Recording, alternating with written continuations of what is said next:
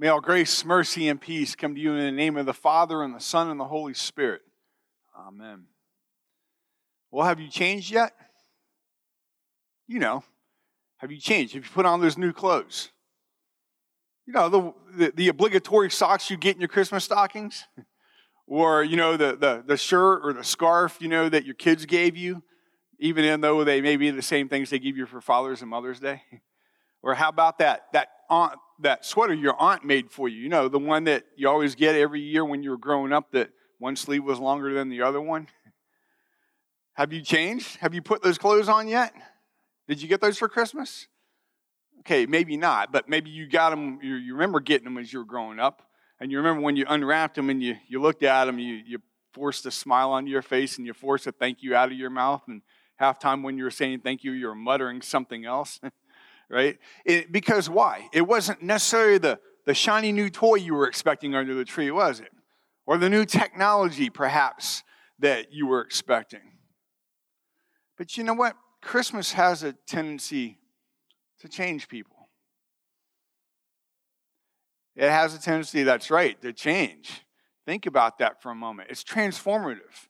It, Christmas changes people for better or for worse but it's meant to be transformative in the best way possible.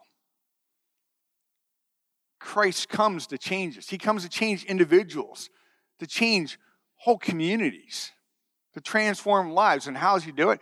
By, by turning the world upside down on itself, by doing the opposite of what society would do, by showing perfect love, a love that calls for what Paul calls kindness, compassion, forgiveness, humility, meekness, patience.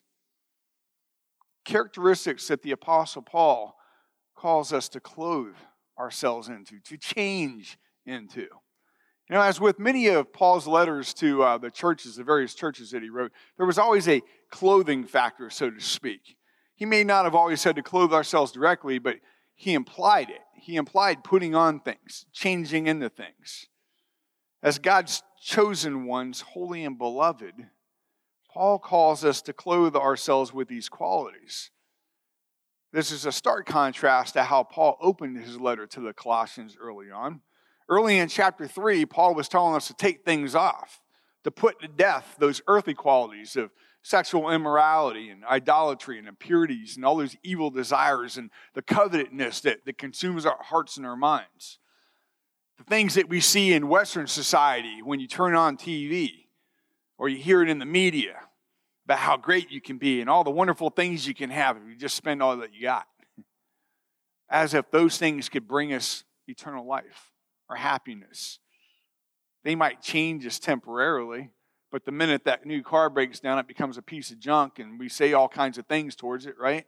The minute we get out of the church on the 1792 heading to Bob Evans, somebody cuts us off we're back to our human nature. The minute our football team doesn't win, you're yelling at the TV set, right? All these things that consume us and cause us to be something other than what God wants us to be. But we're to put on these qualities that Paul talks about, that Christ embodies and models and portrays for us, so that we may bear with one another in this world.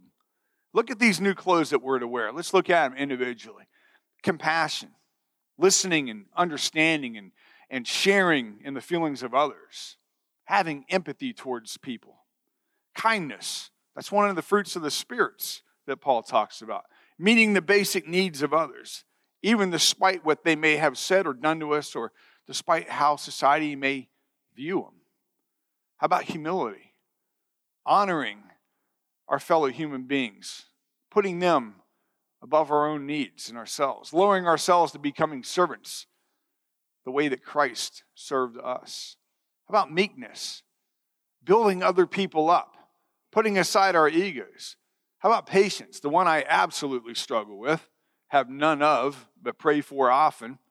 Waiting on others while we wait on God to return. Great attributes, great characteristics that Paul calls us to don Christmas clothes, if you will.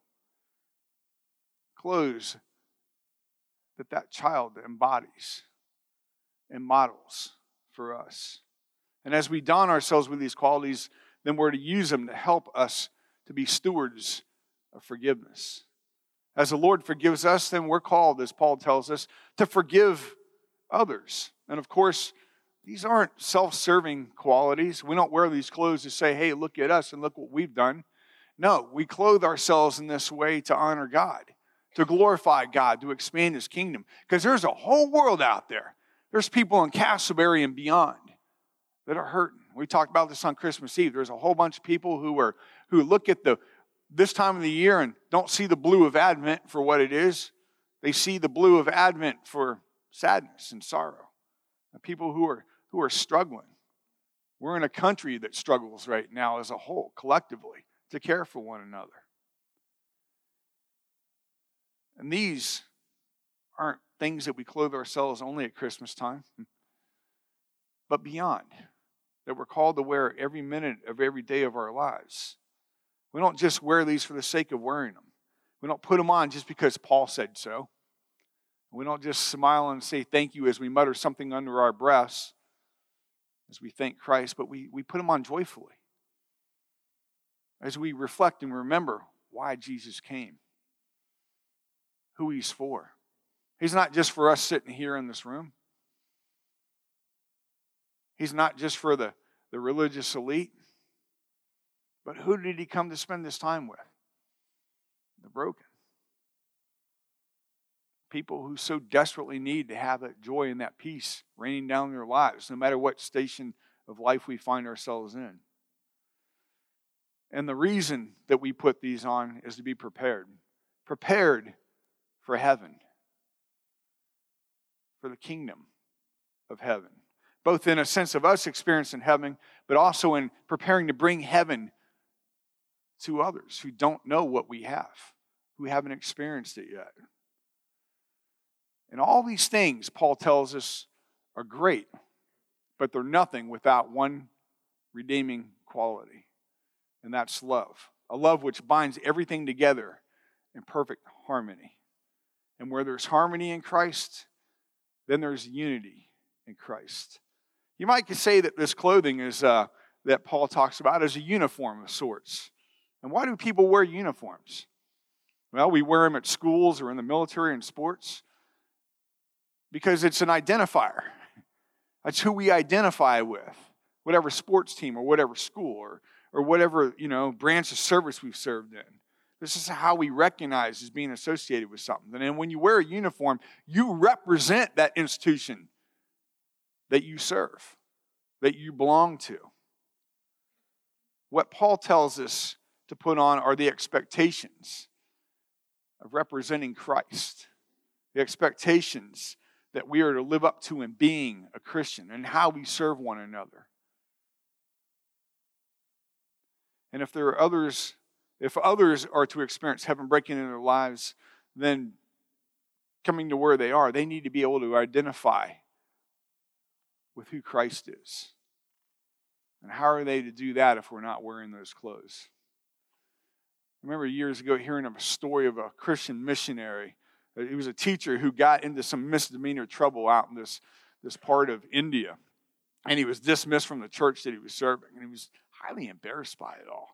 So much so that he fled to a distant part of, of the country that was non Christian. He ended up living the rest of his life there, became a potter in the community, and eventually died there. Died of a brokenness and being ashamed. Years later, this church that, excommunicated him sent a bunch of, of evangelists out, and they ended up in this part of, of India where this guy had gone off to. And when they went there, um, you know, they were telling stories of Christ and and uh, and sharing the gospel with everybody. And these people in the in the crowd were amazed at what they were telling them. And they told these missionaries, "We know the man that you're talking about. He lived here for years. And the preacher looked at him and says, That's impossible. We're talking about Jesus Christ. And the people answered him, Well, this gentleman never told us his name. But the man you've described was our potter, without a doubt. And even though the man was broken and ashamed of what he had done in that church, he'd gone off and he continued to model Christ. So much so that when these evangelists came to him, they recognized exactly who Christ was. And so I look around and I go, I wonder how people see me. I wonder how they see you. I wonder how they see Ascension. Are they seeing Christ coming into their communities?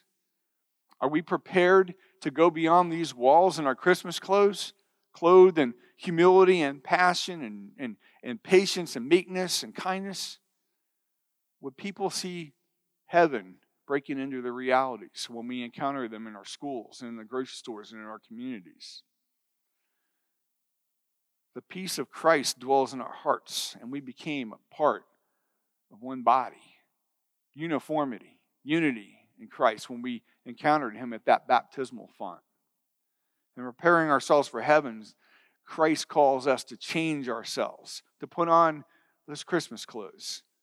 Preparing for the necessary change, then, you know, we, we have things that help us to prepare on a weekly basis in Holy Communion and in the Word of God that transforms our hearts, that causes us to change our minds and to act the way that we're called to act.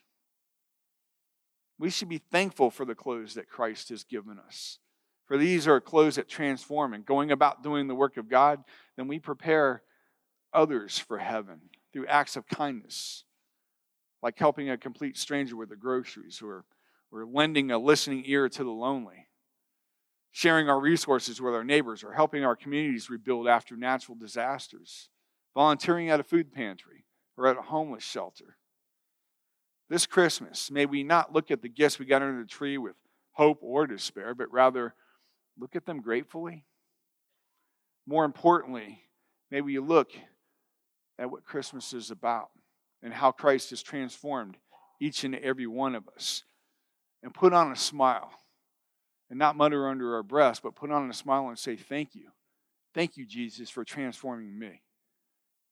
Help me, Jesus, to bring heaven to our communities.